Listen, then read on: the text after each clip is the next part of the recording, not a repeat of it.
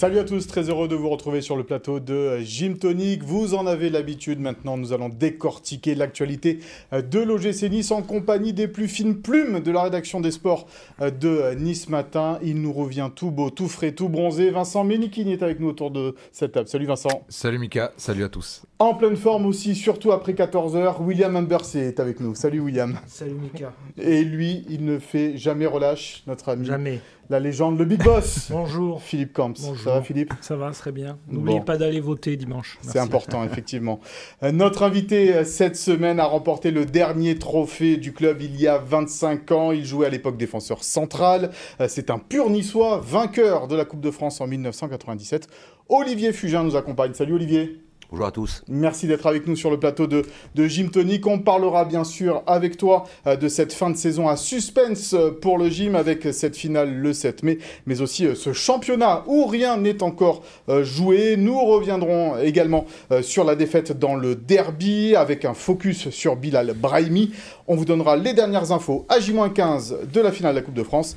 Et on se projettera évidemment euh, sur le match face à 3 dimanche, sans oublier vos rubriques habituelles, le pour-compte, le souviens-toi euh, de Philippe Camps, spécial finale euh, de Coupe de France, une fois qu'il aura fini de ranger euh, ses fiches, et toujours un petit cadeau à gagner en fin euh, d'émission. Messieurs, on va d'abord évoquer euh, ce derby perdu euh, par l'OGC Nice au Stade Louis II face à Monaco, euh, défaite 1 but à 0. Un but bête, euh, Vincent, juste avant la mi-temps, et euh, une défaite un petit peu frustrante, peut-être pour Nice. Ouais, un match, euh, un petit derby, j'ai envie de dire, avec euh, une passe D de, Benitez pour Golovin qui a suffi pour, euh, pour Monaco, qui a enchaîné un cinquième succès de suite et qui permet à cette équipe d'être voilà, tout proche du, podium. J'ai pas vu un, grand match. beaucoup d'intensité, une équipe niçoise assez pauvre dans le camp adverse, qui ne s'est pratiquement pas créé une seule occasion. Donc ça joue à pas grand chose. Je pense que c'est un match qui aurait pu finir sur un 0-0 ou un partout, mais euh, voilà, c'est tombé dans la, dans la poche de, Monaco et c'est bien dommage parce qu'au final, on a le sentiment que Nice, euh, lors de cette phase retour, a, laissé euh, beaucoup de points ici et là et il se retrouve maintenant sixième et pour, euh, pour finir sur le podium, euh, maintenant il faut, faut faire un sans faute et euh, ça va être euh, très compliqué. William, euh, Vincent l'a un peu évoqué, mais c'est vrai que dans le jeu, les joueurs, Christophe Galtier, nous ont dit qu'il y avait, du mieux. Pourtant, pas beaucoup de tirs euh, vers le but, pas beaucoup d'occasions euh, créées euh, non plus. C'est le mal qui ronge l'OGC Nice depuis une dizaine de matchs. Ouais, parce que le mieux, on, l'a vu quelque part dans l'état d'esprit, même dans le- les attaquants, l'attitude de Dolberg, au même dans la provocation balle au pied, c'était bien mieux que ce qu'il faisait ces derniers temps. Mais voilà, ça suffit pas. Il y a ces, centres, il y en a eu une vingtaine, plus d'une vingtaine, et pourtant, il n'y a pas une seule occasion réelle sur un, sur un centre, qui est, finalement. Donc c'est ouais, c'est décevant parce que Monaco n'a pas euh, maîtrisé euh, outre mesure les débats, mais ils ont eu les meilleures occasions. Par contre, il y a le poteau de Ben Yedder, et il y a d'autres opportunités. Donc euh, ouais, c'est frustrant parce qu'on sentait à Nice plus impliqué, mais toujours aussi apathique offensivement. Philippe, petit derby pour l'OGC Nice et pour l'AS Monaco non plus, parce qu'ils n'ont pas Ouais, été très puis Moi, tranchants. j'ai été déçu par l'ambiance. Bon, c'était en semaine, c'était à 19h, mais j'ai vu des derbies de feu où il n'y avait aucun enjeu, où Nice, des fois, était complètement à la rue, et à Monaco, il y avait le Louis II, c'était euh, une- une- un chaudron. Là, il y avait une ambiance euh, euh, quelconque, euh, Mm. banale. On ne sentait pas que c'était un match super important pour les deux équipes, hein, mais euh, il n'y avait pas une, pas une ambiance de feu, et voilà, ça m'a un peu déçu. Après le match, euh, voilà, c'est pas- c'est pareil. Mais ces derniers temps, euh, regarder Nice, c'est un peu manger des brocolis et boire de l'eau, quoi. C'est, euh, Bah, c'est 6 buts en 11 matchs. Quoi. Sauf si on tombe sur un grain de poivre, euh, il se passe pas grand-chose. Ouais. Olivier, ces derbys-là, euh, évidemment, ils n'étaient pas les mêmes à, à l'époque. hein. La rivalité avec Monaco n'était pas aussi forte, peut-être, euh, à l'époque où tu jouais. En fait, à l'époque, nous, on en parlait des semaines, des semaines avant. Quoi. Là, Ouais. c'est vrai que j'ai pas ressenti, euh, Ouais. rien que le début de semaine, qu'est d'avoir euh, ben, ce derby plus euh, une place euh, européenne. Quoi. J'ai pas senti vraiment, euh, voilà, euh, vraiment tous les Niçois, le peuple niçois derrière euh, ce match-là. euh, et c'est vrai que le Louis II n'était pas vraiment bien garni euh, Mm. côté niçois. Quoi. Selon les chiffres officiels, 2165 Niçois seulement pour un derby, ça fait Ouais. pas beaucoup. euh, au au Bah. Louis II, il devait y en avoir d'autres tribunes, mais malgré tout, ça faisait- le par- les parcages n'étaient pas complets. Mais c'est une demande de Monaco euh, de jouer Oui. ces derbies en, en milieu de semaine justement pour éviter l'invasion euh, niçoise en, plein week-end et une horaire un peu plus sympa pour aller voir un match de foot. Et pourtant là c'était euh, les vacances. Alors parmi les acteurs de ce Monaco-Nice, il y a un joueur qui a plutôt euh, tiré son épingle du jeu, c'est le jeune Bilal Brahimi, euh, plutôt tranchant hein, Vincent dans cette rencontre, même s'il n'a pas tout réussi non plus. Ouais après c'est pas compliqué en ce moment d'être meilleur que Gouiri, Gluyver, Stangs ou Dolberg, donc c'est vrai que Brahimi il a apporté comme l'a dit Galtier, euh, de, la, de la verticalité, de la percussion, de, la vitesse. Il a pris ses responsabilités. Mais, euh, c'est dommage que sur un match comme ça, euh, ce soit celui dont on attend peut-être le moins qui apporte le plus. Bilal Brahimi, on a attendu fin avril pour le voir sur le terrain. Première titularisation et lui, il a répondu aux attentes. Mais euh, ce que je trouve dommage, c'est que dans le sillage de Brahimi, euh, euh, que ce soit Andy Delors, même Dolberg, même l'entrée d'Amin Gouiri, même celle de, Justin Kluivert, elles ne sont pas transcendantes. Donc voilà, franchement, chapeau à ce gamin qui, qui a pas manqué son, rendez-vous, son premier derby, sa première titularisation, et qui, et qui mérite d'être vu. On en a beaucoup parlé, William, ici, de, de, Bilal Brahimi, en disant que voilà, c'était la seule recrue quasiment du mercato Jordan Amavi également est, arrivé du mercato d'hiver, mais c'est le moment peut-être pour lui de, faire la différence, voyant que les autres joueurs euh, n'arrivent pas à se mettre euh, à leur niveau de forme optimal Complètement, quand euh, on n'arrive pas à avoir de réaction chez les garçons attendus, les leaders attendus, c'est bien, moi je trouve, de voir que ce groupe bouge encore, qu'il y a encore des gamins qui, qui peuvent euh, profiter du temps de jeu. Donc lui, à chaque fois, il avait été bon dans, ses entrées en jeu. Euh, à Lens, il avait joué quasiment piston gauche, euh, arrière gauche. On va voir les stats hein, de Brahimi. Donc c'est bien. Moi, je trouve que voilà, il y a encore un gamin qui, arrive à prendre son, les cartes en main, pousser, ne pas avoir peur balle au pied. Il fait pas encore tous les bons choix, mais il a du culot. Euh, et, c'est intéressant dans une période où il se passe plus grand chose sur le terrain. et on va écouter justement euh, les mots de Christophe Galtier à propos de Bilal euh, Brahimi. On lui a demandé en conférence de presse devant la caméra de, Philippe Bertini eh bien, ce qu'il apportait de plus dans cette équipe niçoise. De la verticalité, il a de la vitesse. et il a cette capacité à donner de la profondeur j'ai échangé avec lui après, euh, après, après le match. Euh, il a de la précipitation. Il y a des moments où il faut être euh, moins vite et tout faire et avoir plus de maîtrise dans certaines zones. Mais après, dès qu'il est dans les zones qu'il apprécie, sur le côté, dans la profondeur, il nous amène cette, cette vitesse, cette percussion. voilà, il a eu des situations favorables. Quelquefois, le ballon n'est pas bien arrivé. Quelquefois, il a été intercepté par la défense, euh, la défense monégasque. Il, avait une position de tir qu'il aurait pu euh, exploiter, mais je pense qu'avec des matchs en plus, il l'aurait exploité. Voilà, il nous amène euh, vivacité, percussion et, et aussi cette insouciance dans une période hum, où on est moins prolifique. cette insouciance. Et l'insouciance, c'est un atout important. Christophe Galtier, donc à propos de Bilal Brahimi, Philippe, l'insouciance c'est un atout important dans une équipe. C'est cela dont bah, on parler? J'entends le coach dire ça, c'est bien, mais l'insouciance euh, sur un terrain, c'est quoi? C'est l'audace, la folie, euh, mettre le feu, c'est euh, prendre des responsabilités, des risques. oui, alors si c'est ça, oui, oui c'est bien, il en faut et euh, c'est ce qui manquait à Nice ces derniers temps. Alors on verra évidemment tout à l'heure dans la compo probable euh, si Bilal Brahimi pourra enchaîner une deuxième titularisation avec cette équipe euh, de l'OGC Nice. Mais quand on voit la pauvreté de l'animation offensive lors de ces dix dernières journées, eh bien on se pose la question est-ce que Christophe Galtier doit changer son système de jeu? C'est le pour-contre de cette semaine. Vincent, est-ce que Christophe Galtier doit changer son 4-4-2 Absolument, je prends tous les risques. Euh, donc à 5 journées de la fin, c'est vraiment le bon moment, hein, parce qu'on euh, on a vraiment le temps de le travailler. Non, non, bague à part. Euh, vu le, peu d'occasions que se crée cette équipe, je me dis que ça serait intéressant de passer, pourquoi pas, dans un 4-2-3-1 et de relancer Calvin Stangs au cœur du jeu. Donc au cœur du jeu, ça serait de le mettre derrière un attaquant que je pense ce serait Andy Delors. Sur le côté gauche, Amin Gouiri qui pourrait venir aussi un peu à l'intérieur. Sur le côté droit, Justin Kluivert. Et 2-6, deux récupérateurs. Ça peut être après Rosario Turam ou Rosario Lemina ou Lemina Turam. Mais voilà, pour relancer un petit peu cette équipe niçoise, j'aimerais revoir un petit peu Calvin Stinks mais plus sur le côté à droite ou à gauche où on voit qu'il manque un peu de vitesse, d'impact, de densité physique, mais vraiment au cœur du jeu, en, dans une sorte de 8-10, un peu comme fait euh, Savanier peut-être à Montpellier, mais voilà, qu'il prenne ses responsabilités, qu'il prenne les choses en main. Il a la qualité de passe, on le voit sur certaines actions, qui peut éclairer euh, avec son pied gauche euh, plein de situations. Mais voilà, ne plus le voir à droite, Calvin Stink, mais de le voir en 10, derrière un attaquant, avec Gouiri d'un côté, parce que voilà, moi aussi, je, je, je pense que qu'on peut pas se passer d'Amine Gouiri en cette fin de saison, et on a besoin de, de, de dans le 11. Donc voilà, changer de système avec Calvin Stinks au cœur du jeu. William?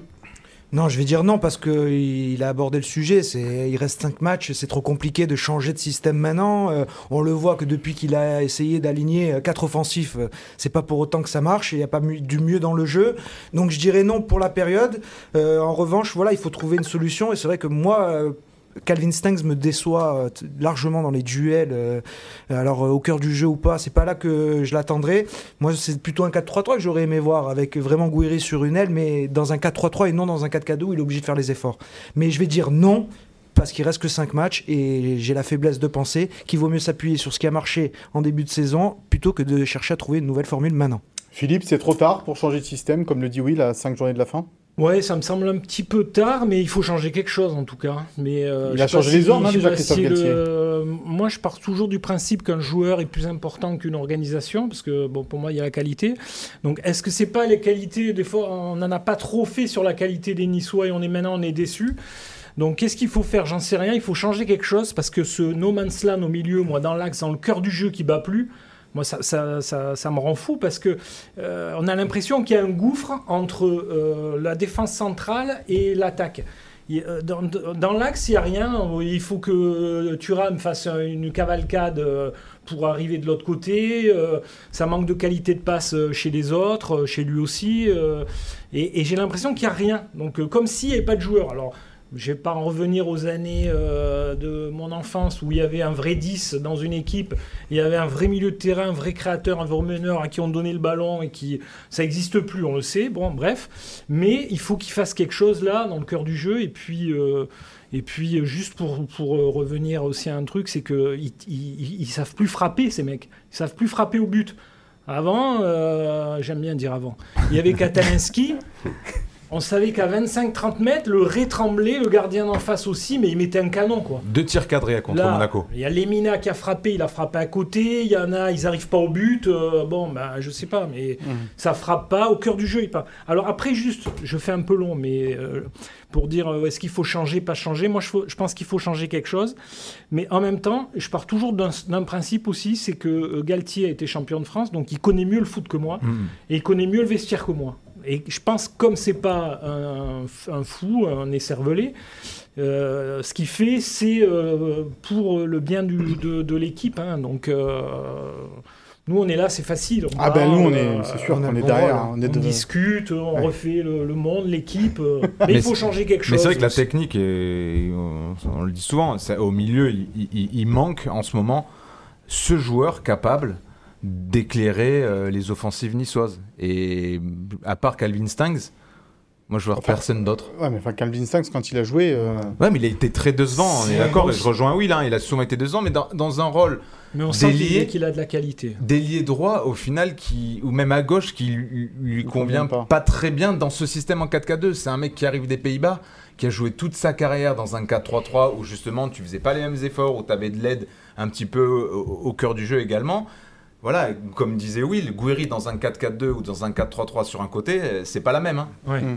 Euh, Olivier, sans rentrer dans le débat, euh, Christophe Galtier doit-il changer quelque chose, mais plutôt dans le- sur le débat, est-ce qu'on peut changer à 5 matchs de la fin un, un système de jeu quand on est joueur? Est-ce qu'on peut s'y habituer euh, vraiment à un nouveau système? Pour ma part, oui. On Mm. peut s'adapter. On est, on est euh, pour- joueur professionnel, on peut s'adapter à toutes les situations. Je dirais après, peut-être une question de, question de tête de confiance aussi.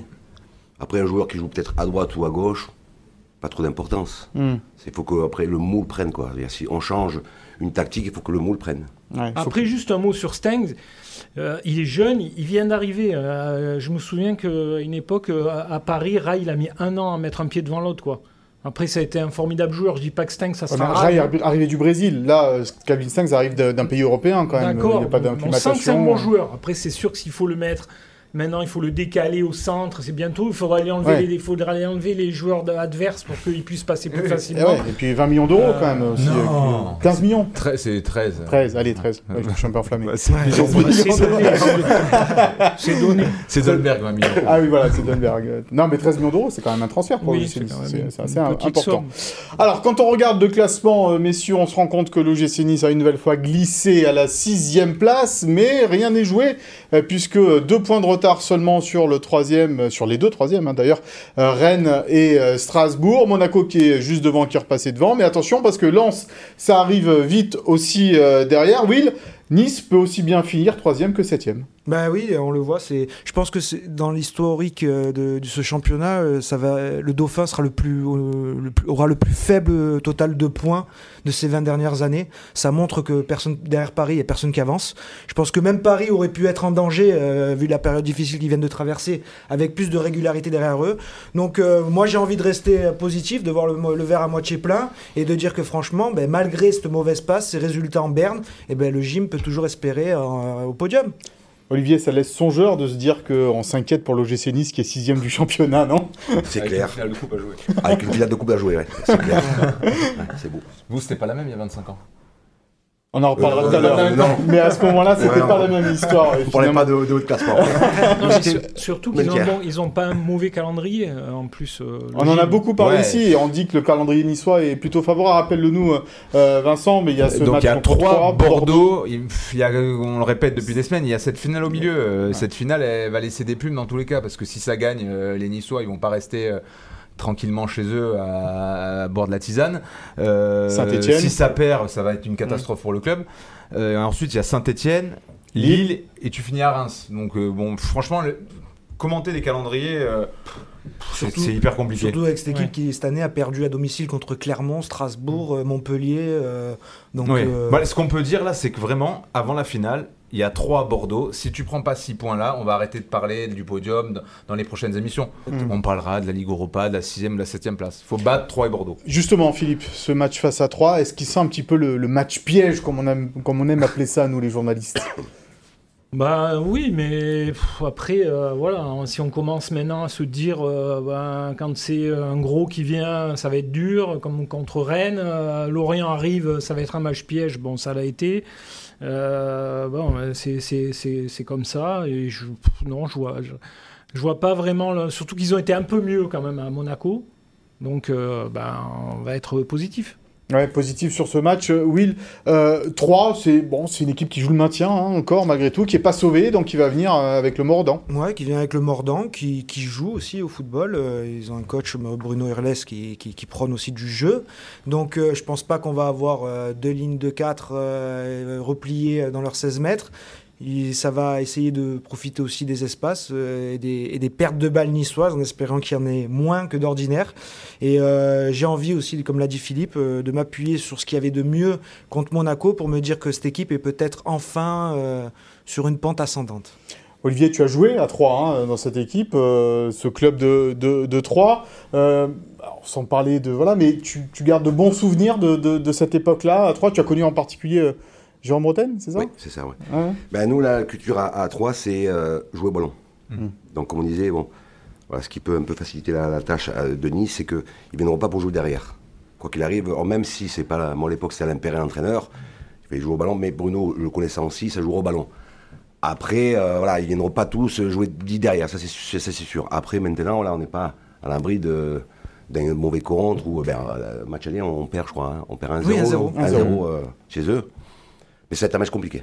Match compliqué, on va voir justement ce qu'en pense euh, Christophe Galtier, si c'est inespéré malgré tout de se retrouver euh, à deux points euh, du podium après cette mauvaise passe niçoise. On écoute, le, on écoute pardon, le coach de l'OGC Nice. Il reste ces matchs de championnat euh, que tout le monde semble penser abordables. Tous les matchs sont difficiles. Jouer 3 sera aussi difficile que de jouer Lorient, comme ça a été difficile de jouer Monaco. Tous les matchs, toutes les équipes que l'on que l'on va rencontrer vont se battre pour quelque chose, notamment les deux prochaines avant la, avant la, la parenthèse de la finale de la, Coupe de France, que ça soit Troyes et Bordeaux se battent pour le maintien et ça sera évidemment des, des matchs très engagés et, et très durs mais euh, on doit avoir aussi cette ambition et cette détermination et ce caractère de vouloir faire les choses pour, euh, pour, euh, pour se battre jusqu'au dernier match, s'il y a espoir d'aller chercher une place en, Coupe d'Europe. Voilà, se battre jusqu'au dernier match, ce sont les mots de Christophe Galtier pour aller euh, chercher une place en Coupe d'Europe, alors que ce soit en Ligue des Champions, euh, finir troisième, parce que euh, là, la deuxième place, ça va être un petit peu compliqué maintenant, Marseille qui carbure euh, bien comme il faut, ou alors une place en Ligue Europa ou Ligue Europa Conférence, on verra bien, il reste euh, cinq matchs de championnat pour cela. Mais il y a la troisième place qui peut être qualificative directement pour la Ligue des Champions. Ça, c'est aussi quand même euh, à prendre en compte. Alors il faut, il faut un concours de circonstances, il faudrait Non, que Red Bull l'exige. Pas forcément. Il Ouais. faut que Leipzig gagne la, la Ligue Europa et termine dans les, dans les quatre premiers de Bundesliga. Ouais, Ils sont ce en demi-finale face aux Glasgow Rangers et ils sont troisième de Bundesliga. C'est ce qu'espérait l'AS Monaco avec Manchester United l'année dernière. Ouais, on a vu ce que ça donnait. hein. Je pense que c'est plus fiable Leipzig que Manchester United. Ouais, ou que Nice. Ah, que Nice, ouais, que le Nice de cette année. ouais. Allez, on va aborder euh, ce match à 3. On va continuer d'aborder ce match face à 3 avec la compo probable euh, de l'équipe de l'OGC Nice. Euh, Will, elle est compliquée à faire cette compo probable parce qu'il y a eu euh, bah, 3 matchs en une semaine. euh, Il y a le retour de Dante, bon, ça c'est facile. Mais euh, il y a aussi, on en parlera tout à l'heure, des, des- des- des suspendus à éviter. C'est ça, il y a plusieurs paramètres à prendre en compte. Euh, donc on va s'appuyer plutôt sur euh, déjà une dynamique de trois matchs en, en une semaine pour euh, s'appuyer sur ce qui a plutôt marché. Donc bon, bah, Benitez, il n'y a pas débat. Il n'y a pas débat, sauf qu'il prend un but un peu il casquette. prend un but de casquette. Je pense que le débat, il viendra vraiment pour la finale de coupe. On l'ouvrira, faites-nous voilà. confiance. Voilà. Donc Benitez dans les buts. À droite, plutôt Danny Luc, parce qu'il a été plutôt fiable ces derniers temps. Il jouait pas beaucoup cette saison et euh, il a fait le job euh, à Monaco face à Lorient. Euh, donc Danny Luc à droite pour laisser retrouver la charnière Todibo-Dante. Et à ma vie à gauche, plutôt que Barre. Pour ces raisons de carton possible pour la Coupe de France dont on va parler après. Au milieu de terrain, euh, donc Kluivert qui était sur le banc à Monaco pourrait être relancé à, à droite pour retrouver euh, la paire Rosario-Lemina. Et à gauche, Brahimi pourrait profiter de sa belle euh, première titularisation, euh, ou dans ou peut-être ce sera Kefren Turam euh, qui pourrait aussi euh, récupérer cette place à gauche. C'est là l'incertitude. Et devant, on devrait retrouver Guiri Delors, Guiri qui a soufflé contre Monaco. Euh, une période difficile pour lui, mais bon, contre 3, c'est, je pense, le bon match pour lui, pour retrouver les stats, le chemin défilé. Vincent, est-ce que tu es d'accord avec moi si je te dis que euh, la meilleure association pour Amine Gouiri, c'est quand il joue avec Casper Dolberg en pointe? Je ne suis pas en désaccord avec toi, Mika. Je veux juste rappeler, ça n'a jamais perdu. Et ouais, non, mais c'est vrai, et, et on en a souvent parlé, et Will avait fait un papier là-dessus. C'est, et, et ce qui est vrai aussi, c'est que les deux aiment jouer ensemble. Alors ça veut pas dire qu'Amine Gouiri n'aime pas jouer avec Andy Delors et, et que Dolberg n'aime pas jouer avec Andy Delors, mais il se passe un truc entre Gouiri et Dolberg. Ils parlent un peu le, le même football. Mais le football que, que jouent Gouiri et, et Dolberg, c'est pas forcément le football que préconise Christophe Galtier. Donc euh, c'est compliqué et, on en a parlé avec, euh, avec le coach. Lui aussi, il, est un petit peu dans un- une vraie réflexion où il n'arrive pas trop à, savoir quelle est la meilleure formule. Et c'est dur parce qu'on est fin avril, il reste six matchs. Franchement, j'aimerais pas être dans la tête de Galtier. hein. D'ailleurs, il s'est mis au vélo pour essayer d'évacuer euh, toutes ces, ces questions. Mais, mais, euh, mais oui, c'est Dolberg-Guiri peut-être la meilleure paire. Ouais. Mais le meilleur attaquant, c'est Delors. Et ouais, c'est ça, Philippe. Difficile d'enlever en Vidolor quand même en ce moment dans cette équipe de, de l'OGC Nice. Oui, très Impossible. difficile Ouais. d'enlever de l'or, euh, même si j'aime beaucoup Amine Gouiri, hein, perso, mais euh, c'est lui qui claque hein, en ce moment. hein. Puis il va au charbon, quoi. Ouais. Eh. Voilà. Et ouais, Donc, dans une période où euh, c'est pas techniquement que cette équipe rayonne, et ben dans l'état d'esprit, Delors il est irréprochable. Irréprochable. Et c'est vrai que si on avait un Casper Dolberg à son meilleur niveau, peut-être qu'il n'y aurait pas débat non plus. Un Casper à son meilleur niveau, c'est un autre standing que Andy Delors à son meilleur niveau. Olivier, comment faire quand un joueur doute? Qu'est-ce qu'il faut faire pour le remettre en selle? Un attaquant, je pense, c'est de marquer des buts. Et quand ça marque pas? Quand ça marque pas, eh ben, c'est, il faut, faut, il faut rien lâcher. Et le coach derrière sans cesse, ses coéquipiers sans cesse derrière. Donc il faut le faire jouer, il faut insister, insister, insister. Oui, parce que oui, voilà, il faut l'aider, oui. Si tu, tu, baisses- tu mets remplaçant, c'est lui, il va se dire je suis puni. Euh, S'il joue, euh, mais qu'il fait pas des bons matchs, il va dire attends, je suis pas bon. Donc voilà, c'est. euh, si je sais pas, ouais, il faut que derrière, tu vois, entre le coach et les joueurs, il faut que voilà, il faut être tous unis, quoi. hein, c'est- Mm. Gouiri, il en est conscient, il a fait plein de, de réunions voilà, en interne avec les dirigeants, même avec le coach. Il est malheureux, hein, ce un gamin. passage à vide. Ça fait 10 matchs qu'il marque pas, euh, il force un peu. On a vu euh, contre Monaco, il veut.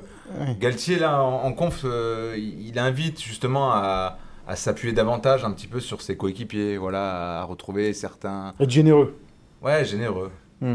C'est pas facile, hein, parce que nous, comme, comme disait Philippe tout à l'heure, hein, nous c'est facile hein, derrière notre, notre micro là. Ouais. Bon, celui qui a été généreux, plus ou moins depuis le début de la saison, c'est Justin Kluivert, euh, l'ailier gauche ou l'ailier droit parfois de cette équipe de, de l'OGC Nice. Et euh, Vincent, il y a des petites euh, informations en provenance d'Italie sur Ouais. son option d'achat. Oui, alors euh, c'est sorti euh, dans les médias italiens. euh, Justin Kluivert serait automatiquement niçois s'il jouait encore deux fois 45 minutes avec le l'OGC Nice et que le club se qualifie pour une Coupe d'Europe. Alors on en a parlé avec Christophe Galtier. euh, On va l'entendre Lui, il hein. n'a pas démenti ces informations, mais Ah. il a aussi dit que euh, On va l'entendre, hein, on va euh, l'entendre. Voilà. Donc, et par les petites infos qu'on a pu euh, gratter à droite à gauche, c'est que voilà, pour l'instant, euh, c'est très compliqué d'en- savoir plus côté niçois. Mm. Euh, mais je ne vois pas Galtier euh, ne plus faire jouer euh, Justin Kluivert euh, d'ici la fin de saison. En revanche, euh, la question qu'on peut se poser, c'est au salaire qui est celui de, de Justin Kluivert. euh, là encore. Ouais, mais autant le prix d'un 15 transfert, millions, c'est ça, mais- son option d'achat Là, je me Ouais, trompe c'est pas autour de 15 millions, mais Ouais. pff, on en attend tellement plus par moment. Lui, depuis euh, son doublé mémorable contre Marseille, euh, Justin Kluivert, c'est quand même euh, c'est pas suffisant, alors qu'on voit qu'il a quelque chose, mais c'est pas assez. Allez, puisque tu en as parlé, on va l'écouter euh, justement Christophe Galtier à propos bah, de cette information venue d'Italie autour de l'option d'achat de Justin Kluivert. Alors cet accord doit exister puisque la S Roma en parle, mais par contre c'est une fake news de penser que euh, je ne fais pas démarrer Justin ou je le fais moins jouer parce qu'il y a cet accord-là. Non, en aucun cas je suis focus euh, sur la compétition et sur les objectifs que l'on doit atteindre et si euh, si Justin doit démarrer tous les, les six derniers matchs, il les démarrera, peu importe les conséquences financières qu'il peut y avoir. Voilà donc Christophe Galtier à propos de cette option d'achat euh, de Justin Kluivert. Il jouera quoi qu'il arrive s'il doit mener euh, cette équipe de l'OGC Nice vers l'Europe. William? Euh, L'option d'achat, je suis pas sûr qu'elle soit vraiment euh, inclue euh, dans ce prêt. Ce que j'avais récolté du côté de la Roma, c'était que la Roma veut le vendre à tout prix parce qu'ils avaient essayé de le prolonger avant de le prêter cet été, parce qu'il a une fin de contrat avec la Roma en 2023. Donc ils avaient voulu le prolonger avant de le prêter et ça a capoté. Donc finalement, il est parti avec cette fin de contrat qui arrive l'année prochaine et Mourinho n'en veut plus. Donc aujourd'hui, la Roma euh, veut vendre euh, Justin Kluivert. S'il y avait eu cette, cette option, euh, on m'en aurait fait part et donc il y aurait plus vraiment euh, d'inquiétude du côté de la Roma et Mourinho ne serait même pas exprimé sur le sujet. Alors que Mourinho, là, en l'occurrence, a reprécisé il y a quelques semaines qu'il n'en voulait pas et qu'il fallait lui trouver une porte de sortie. Une porte de sortie peut-être donc pour Justin Kluivert à l'OGC Nice ou ailleurs. On verra ça d'ici la fin de saison. Messieurs, J-15 avant la finale de la Coupe de France le 7 mai au Stade de France face au Football Club de Nantes. On va vous donner les dernières informations du côté euh, des, deux équipes et on commence euh, par euh, celle qui fait le plus parler, messieurs, depuis hier. C'est Stéphanie Frappard, Madame Stéphanie Frappard, qui arbitrera euh, cette euh, finale. Les euh, Niçois, les joueurs, on en parlait entre eux. Les supporters lancent déjà des pétitions et on a même cru presque à une blague. Sauf que Vincent, c'est un peu ce qu'on avait dans les tuyaux depuis quelques semaines déjà. On savait que c'était plus ou moins dans les tuyaux que Stéphanie Frappard arbitre cette finale et c'est officiel aujourd'hui. Moi, t'étais mieux informé, hein, pour le coup. j'avais pas du tout d'infos à ce niveau-là. Personnellement, moi, je suis pas trop fan du procès d'intention qu'on fait à, à Stéphanie Frappard. Elle a été certes euh, horrible à Brest et à Strasbourg. Alors, Rip, pourquoi? Rappelle-le. Hein. Euh, voilà, pour un carton rouge injustifié sur Morgan Schneiderlin, un rouge injustifié sur Dante, un rouge sur Kluivert. Donc voilà, c'est tombé sur Nice, mais je pense pas que Frappard, à ce moment-là, euh, Stéphanie Frappard s'était dit oui, je vais, me taper- je, vais me- je- je vais me faire Nice, en fait. Donc ce- ce procès d'intention à son encontre, voilà, je. Je suis pas fan, je, elle va pas aborder cette finale en se disant oui je vais faire gagner Nantes à tout prix.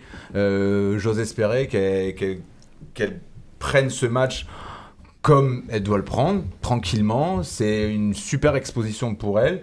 C'est peut-être le plus grand moment de sa carrière, mais voilà, qu'elle en profite. Philippe, normalement, euh, la finale de la Coupe de France est arbitrée par le meilleur arbitre de la saison.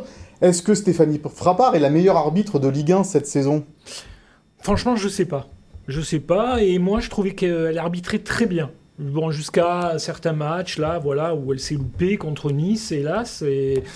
Mais euh, franchement, moi, il y a une époque, je, je- trouvais qu'elle était vraiment au niveau, hein, Stéphanie Parapar. Donc, je, je vois pas. Bon, maintenant, c'est euh, un déferlement de. Moi, tant que c'est pas Monsieur Wurtz qui arbitre euh, la finale Voilà, ça me convient. Donc, euh, ça sera Stéphanie Frappard. C'est de la politique de nommer Stéphanie Frappard à la tête de pour arbitrer cette finale, euh, Will? La politique, euh, je pense qu'elle a peut-être pas volé aussi, parce que est-ce que c'est la meilleure? Je ne sais pas, mais est-ce que c'est parmi l'une des moins mauvaises? Je pense. parce que franchement, quand on voit les autres, c'est du carnaval tous les week-ends.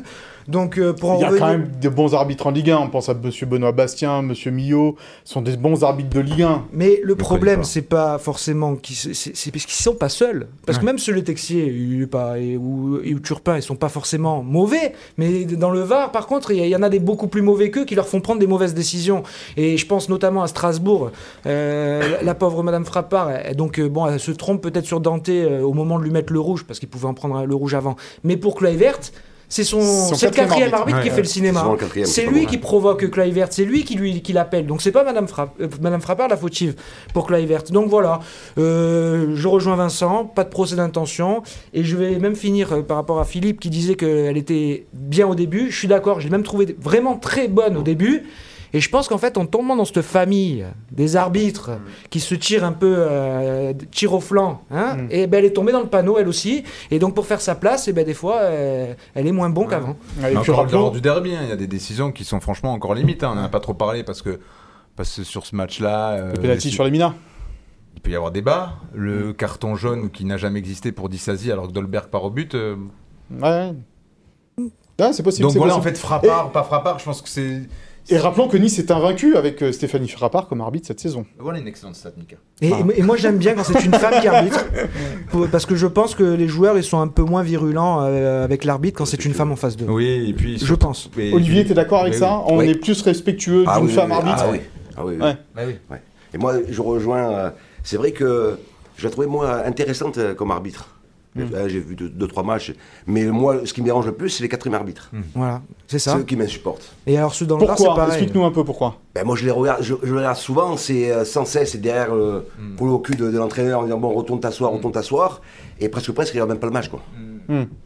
Et, euh, C'est un peu des shérifs, quoi, sur le. Voilà, et, et comme il dit, il sert un peu à rien, quoi. Voilà. Oui, ils portent le panneau quand même. Ça, Voilà, ouais, il porte bien le panneau, voilà. important. Son beau bien droit. Messieurs les quatrièmes on- arbitres, si vous nous regardez, on vous salue. On ne tombera pas dans le piège ici de, de, s'en- prendre aux, aux femmes, au contraire. Ah non, Oh, non. D'ailleurs, elles sont, elles sont. Elles sont absentes de ce plateau. Mais elle est et, la ce bienvenue avant et on, et on le regrette fortement. Voilà. On l'invite d'ailleurs. Mais Ouais. d'ailleurs, on a bien vu Galtier, Danny Luc, euh, à Nice, c'est parti là, Madame Frappard. euh, Oui, il va falloir la caresser une- dans le sens du une, poil. Une excellente arbitre, mais c'est normal. hein, vont pas serait une mauvaise idée de dire l'inverse. hein.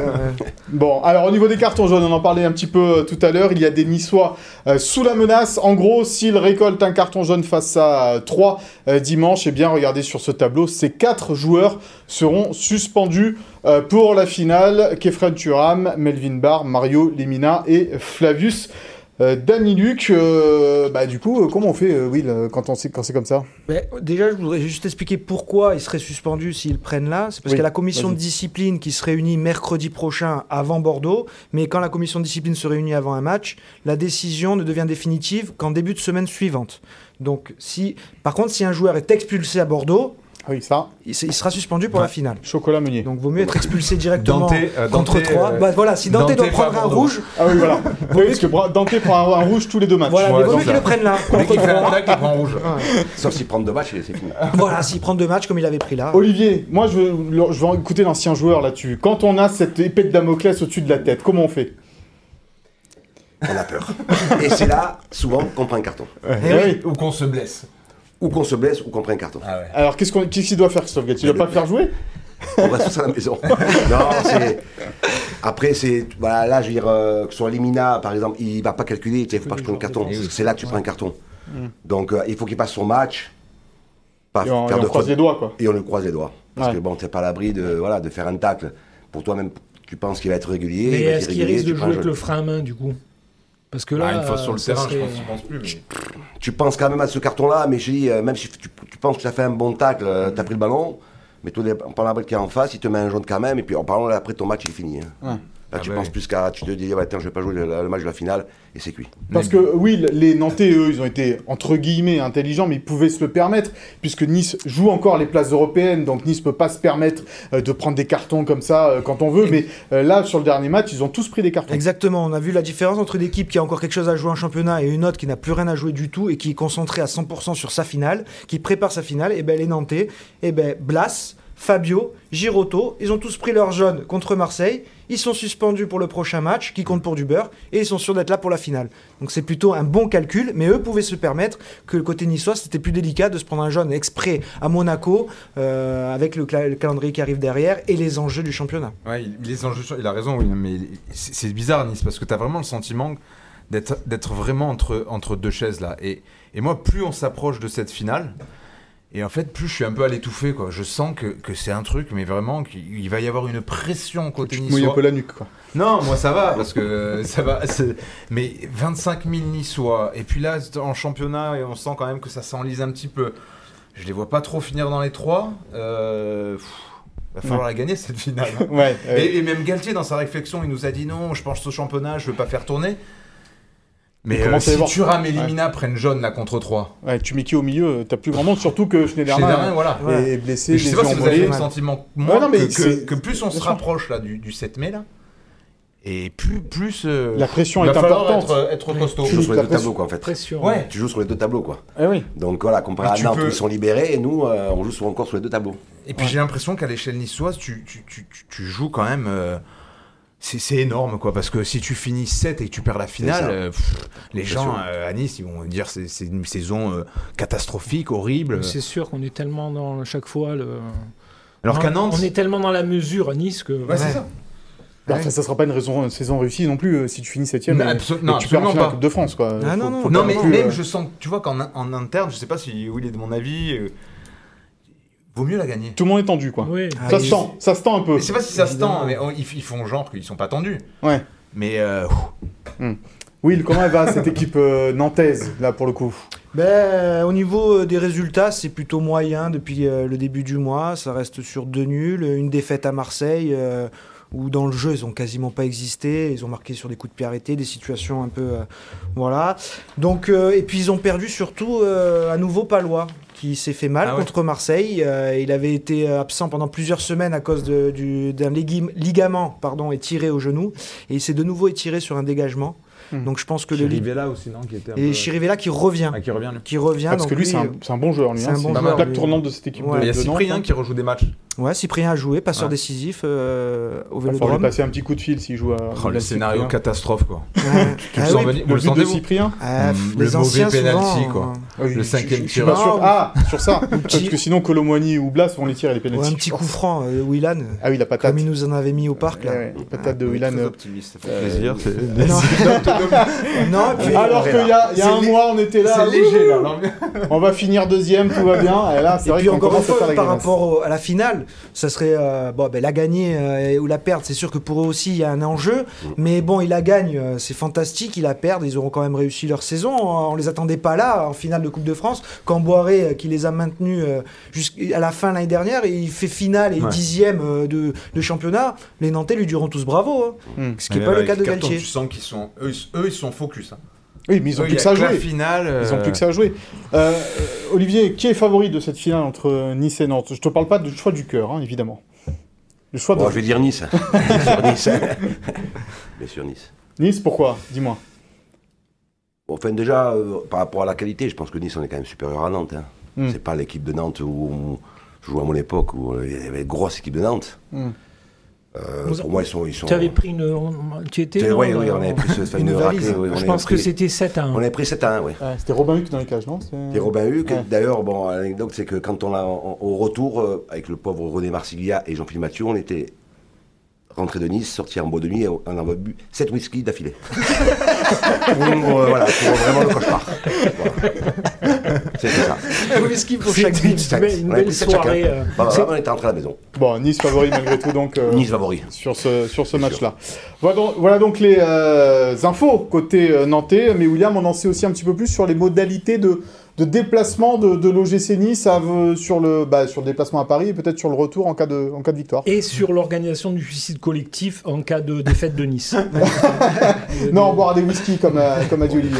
Oui, euh, au niveau de l'équipe, ils vont partir donc euh, le jeudi, donc deux jours avant la finale, euh, la veille de l'entraînement qui sera organisé aussi au Stade de France avec la conférence de presse. En bus. ils partiront. Non, Non. Je pense, on va pas, ils vont pas se risquer à ça, donc ils vont partir en avion. Euh, ce qu'on le sait, c'est qu'ils rentreront également, quoi qu'il se passe, après le match sur Nice, victoire ou défaite. Et si victoire il y a, ce qu'on espère tous, hein, pour éviter le suicide collectif, nos euh, filous, euh, il, y aura, il y aurait des festivités qui seront organisées euh, au lendemain euh, de la finale, en fin de journée. À noter que Plutôt place Masséna d'ailleurs. voilà, parce que les festivités du côté de Nice, elles vont s'articuler dès le samedi avec un village au GC Nice sur la place Masséna, avec des animations pour les enfants, un écran géant qui ne devrait plus attendre 9000 Niçois seulement, mais plus de 20 000. Ah bon Non. Voilà, le, il y aurait normalement La jauge deux- a été augmentée la jauge a été augmentée avec normalement un deuxième écran géant Ah oui. Non. et 20 000 personnes, à peu près 23 selon le dernier chiffre. À peu Qui liront l'encart de Nice Matin. y Oui, Philippe, Voilà. on aura un journaliste euh, de Nice Matin évidemment qui suivra cette, euh, cette je, finale. je pense pas.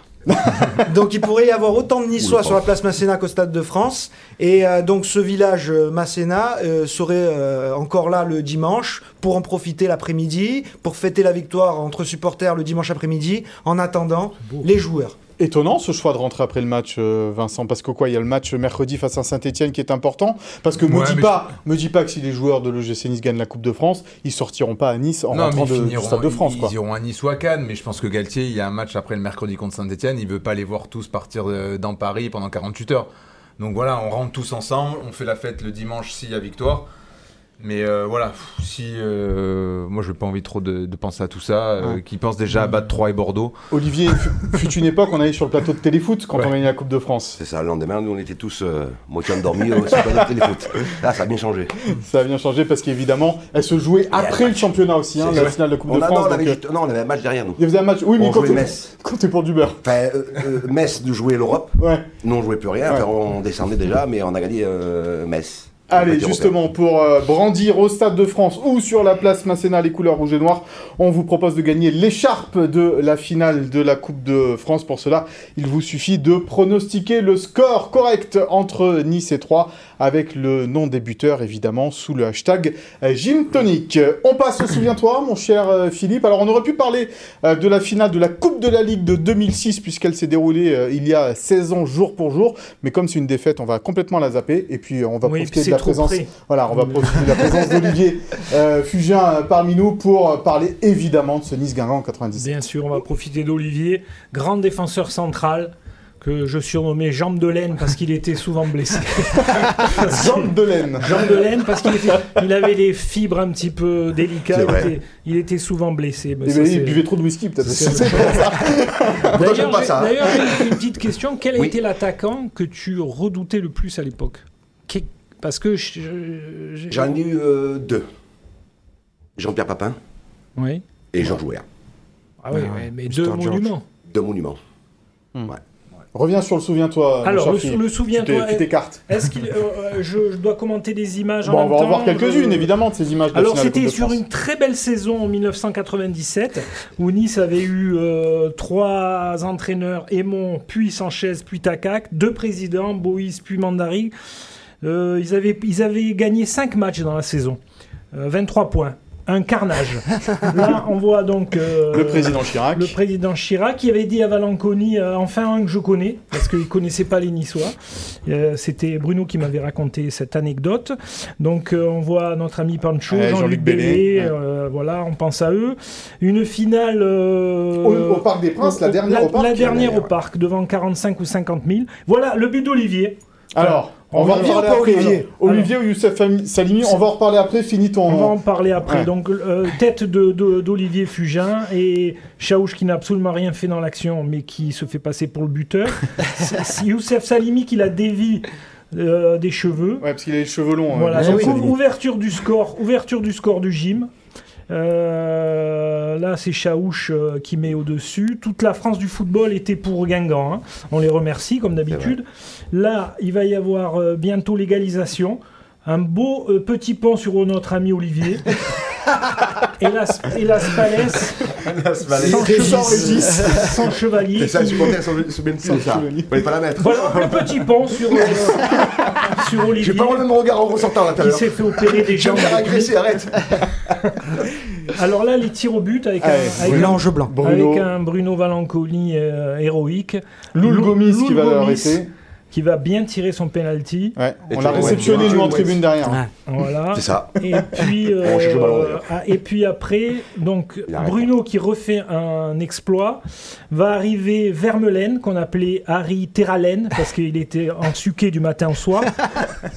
Une, année, il avait, il avait traversé l'année comme un fantôme. C'est son seul fait de gloire, le. Ouais, du seul gloire. Et alors lui, il met le penalty comme si on c'était un, un quart de finale de Coupe Gambardella. Et voilà, tranquille. Et Nice qui gagne la Coupe de France. Fantastique. C'était euh, fantastique. On était avec euh, mes amis Jean Chaussier, avec euh, euh, dans la tribune de presse. On n'arrivait pas à écrire au début parce qu'on est- on- c'est la première fois qu'on voyait Nice gagner quelque chose. Donc là, on va voir Fred qui va, Fred Joria, qui va être pressé de montrer la coupe aux supporters niçois.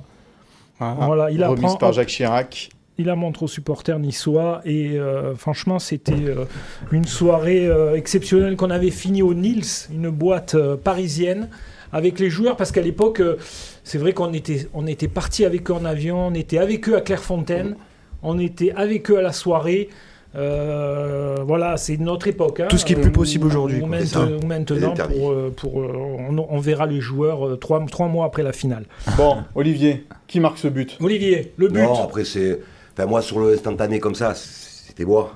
Ouais. Mais après, euh, quand on revoit les, les images, C'est Youssef qui a fait les fleurs de, de, de la nuque. les fleurs, Ouais. elles vont mais, fond. mais le ballon ne, n'est pas, ne- ça change pas la trajectoire Il n'est pas trop ballon, dévié, ça non, c'est sûr que ouais. s'il a- s'il effleure pas, euh, je pense qu'il rentre quand même. Ouais. Si Youssef il avait notre coupe de cheveux, il la touche pas. Disons que là, aujourd'hui, j'ai revu moi il n'y a pas longtemps, il est cheveux courts. Et il la Voilà, touche c'était plus. moi. Bon, quelle image tu gardes de, de cette finale malgré tout, euh, Olivier? Ah, c'est un grand moment, quoi. C'est féerique, quoi. Quand tu pars du, du mercredi, euh, tu atterris à Clairefontaine, hein, le cadre, Ouais. c'était magnifique. Exceptionnel, ouais. Entraînement, Grâce à euh, Bébergal, Clairefontaine, hein, voilà, qui ouais. était le kiné de l'équipe de kiné France. de l'équipe de France, C'est c'est grâce à lui que le, gym. Donc préparation euh, extraordinaire. Euh, Et puis dans, dans ta bulle de, de- de mercredi jusqu'au jusqu'au jour J, quoi. C'était une bande de copains, cette équipe, où il y avait un petit Ouais. peu des tensions quand Non, même malgré non, tout Parce que, euh, les- on rappelle la saison, vous descendez en, en deuxième division. C'était euh, une bande de copains. ouais. Voilà, c'était vraiment. C'est ça qui a fait la différence aussi un C'est peu ça qui a fait la différence. C'est-à-dire que nous, euh, du mercredi au samedi, euh, les pénalties, euh, D'ailleurs, à, ce, était à, 16 ce, guerriers, quoi. à ce sujet, on a une pensée pour Jean-Philippe Mathieu, Oui. qui avait euh, été blessé pour cette euh, finale. Ah, Il Qui a vécu le match en tribune. Voilà, il avait été blessé juste avant et qui avait. euh, c'est un traumatisme pour lui cette finale Ouais. parce qu'il avait, il avait raté. On pense fort à lui. On l'embrasse. Parce que c'était lui le capitaine de l'OGC Nice. hein. c'était lui le capitaine. C'était lui, ouais.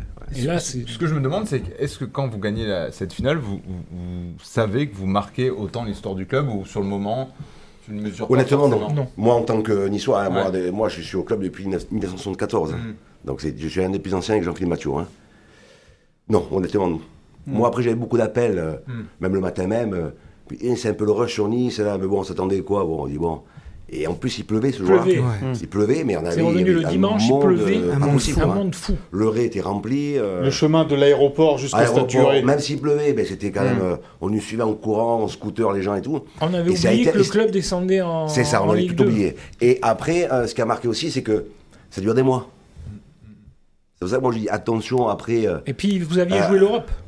Eh oui. voilà, jouer La l'Europe. C2 en c'est D2, ça. c'est deux fois mieux. C'est la banderole au stade Duré. Sur maintenant, attention si on la gagne euh, le 7, mais si on joue aussi. Euh, euh, Saint-Étienne mercredi. Voilà, saint ça, une place 3-4, même si on euh, qualifié en Europe, attention quand même. Oui, Parce parce que là, ça mois, c'est pas, place euh, chercher. On a gagné la Coupe de France pendant une semaine, on l'a présenté, puis c'est fini. Là, as droit, la Coupe, je crois que tu la gardes un ou deux mois. Mais est-ce que tu gardes pas une certaine euphorie quand t'as gagné? Parce que tu. tu- Tu, tu gardes l'euphorie. Voilà. Mais après, je que tu vas finir l'entraînement, on va dire, ben, tiens, tu as été emmené à présenter la Coupe euh, je Ouais. euh, en ville. Oh, ouais. Ouais. Toi, le lendemain, tu, tu vas être, tu vas présenter la Coupe à droite, à gauche. Donc, tu es amené euh, sans cesse, sans cesse, sans cesse. Et puis, il- ne pas oublier qu'ils avaient eu une petite primette pour cette, de, de- je me souviens, de 12 000 euros par Ouais, joueur alors, c'était en francs à que, l'époque. que Olivier avait, euh, avait dépensé au Grand Escurial à Nice, qui était, Exactement, c'était pour moi. qui était, Je suis arrivé, j'ai dit, je régale.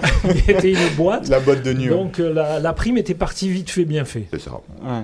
Et euh, évidemment, Olivier, euh, Vincent te posait un peu la question, mais tu ne pensais pas que l'OGC Nice n'allait plus remporter, n'allait plus rien remporter pendant 25 ans derrière, à ce moment-là? Alors c'était toujours que bon, ben, l'année d'après, on va être encore en finale, et l'année d'après, l'année d'après. Et c'est vrai que là, ben, c'était quoi, 2006 2006, la dernière finale. c'est ouais. la, La finale. la Coupe de la Ligue. Et 2006, c'était Coupe de la Ligue, voilà. la finale. Coupe de France, c'est, c'est compliqué Ça parce part. que tu, tu, tu le tu, tu, te rencontres une équipe de DH. Nous, euh, il y, a- il y a des Vous où battu on- que des pointures d'ailleurs. Voilà, Laval, Clermont, Bastia au tir au but. Bastia au tir au but. tir. Alors moi, ce qu'il faut savoir, c'est que-. C'est, euh, non, mais ce qu'il faut savoir, c'est que, on va dire que c'était un peu ma coupe. Parce que moi, je marque quand même en quart de finale, Oui, à Clermont qui avait battu PSG le, oui, le qui avait sorti le PSG. oui. La demi-finale, on gagne 1-0 à Laval.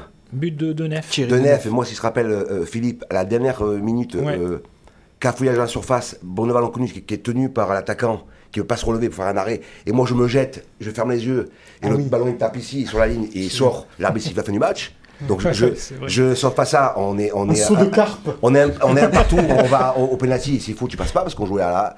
Et après, euh, finale, où je mets quand même ce coup de casque. Quoi. Non, Donc mais tu vois, et, c'était un et- peu... euh, et puis ce qui est fou, c'est qu'il y a une équipe en 78 où il y avait que des stars. Des Baratelli, Huck, Guillou, Jouve, connais. Bjekovic. des, des héros. Et ils ont perdu la finale. Et, et- et- et c'est l'équipe de, de- c'est l'équipe de 97 qui l'a gagné. Nous, on était des zéros, mais a c'est- gagné. Tu tombes en D2, mais tu des héros gagné. et nous des zéros. Et c'est Fred qui, qui ce qu'avait dit Jean-Noël Luc euh, à Fred Joria. Il lui avait dit Tu as, tu as vu, c'est pas Jean-Noël Luc ou Biekovic ou Jouve ou Baratelli qui a soulevé la coupe, mais c'est Joria. Fred qui l'a jamais oublié cette phrase. C'est ça. Ouais, et Fred, qu'on recevra évidemment sur euh, ce plateau de, de Gym Tonic, Fred Duria, euh, pour justement évoquer cette finale de, de Coupe de France juste avant la finale. Ça sera notre invité exceptionnel. Messieurs, avant de se quitter, on, on voulait rendre un, un hommage, Philippe, à un serviteur du gym, Dédé Oui. Donati, qui nous a brutalement euh, quitté cette semaine. Oui, après le, après le derby euh, qu'il avait passé en famille, Dédé, qui était euh, une figure euh, locale que tout le monde connaissait, euh, tous les footeux connaissent euh, de la région, euh, qui était passé par le Sportman de Nice, la SPTT, le Cavigal, le gym, euh, voilà, qui était un meneur d'hommes, qui était un dirigeant euh, connu, reconnu. Euh, moi, je sais qu'avec Dédé, j'ai pas toujours été en phase à une époque, mais on était toujours en lien et que ça a été mon premier coach quand euh, j'étais euh, à la SPTT, Nice, et j'ai jamais oublié qu'il m'a dit Philippe, euh, travaille bien à l'école parce que tu, tu seras jamais professionnel de foot. Il avait raison. Donc voilà, un, donc, un grand. Il avait raison. Il avait est- raison. il- il est- c'est un visionnaire. Non, Ouais. mais pour euh, voilà, on le, on le, on, on salue Dédé et voilà. Olivier, un petit mot, tu le connaissais bien. Ben, bien pareil, moi je l'ai connu euh, bah, à l'époque quand on était au Cavigal. hein. Mm. Et moi, dans toutes mes classes avec l'OGC Nice, donc il était un petit peu voilà, on se frictionnait. Mais bon, voilà, c'est- un personnage, on va dire. Mm. Avec sa grande gueule, toujours, euh, tout le monde l'entendait sur les stades, mais voilà, c'est un monument qui part. quoi. Mm. Et on a une pensée bien sûr pour ses proches et pour euh, sa famille, la famille euh, d'André Donati. C'est la fin de ce gym tonique, messieurs, c'est passé vite. Une émission, alors là, attention, que vous pouvez maintenant retrouver en podcast audio sur les plateformes iTunes euh, et compagnie. Euh, évidemment, c'est pratique quand vous allez au stade, dans la voiture euh, ou pour aller euh, au boulot. Maintenant, vous pouvez nous écouter aussi en podcast, même si c'est mieux de nous regarder. hein. Philippe, il est magnifique, on dirait un soleil. Ou alors la nuit, La juste avant de s'endormir, La, la légende. en La légende, espèce de d'ASMR, vous mettez ça. voilà, le- La voix douce de Philippe Camps Vous pour vous. écoutez ça voilà, tranquillement. pour vous, vous pour écoutez vous Vincent, bercer la vous nuit. écoutez Vincent et William, ils vous endorment. C'est magnifique. Olivier, merci beaucoup Merci à vous. d'avoir été Avec nous. Tu reviens quand tu veux, évidemment, sur ce euh, plateau. Olivier, tu t'es pas blessé Philippe. non, moi j'ai un peu mal au dos là. Et avec la bouteille de whisky. Pour la première. Merci à Philippe Bertigny, à Sophie Doncé, à Chloé Voirgard, à la réalisation et la préparation euh, de cette émission. On se retrouve bien sûr la semaine prochaine. Bonne semaine à tous.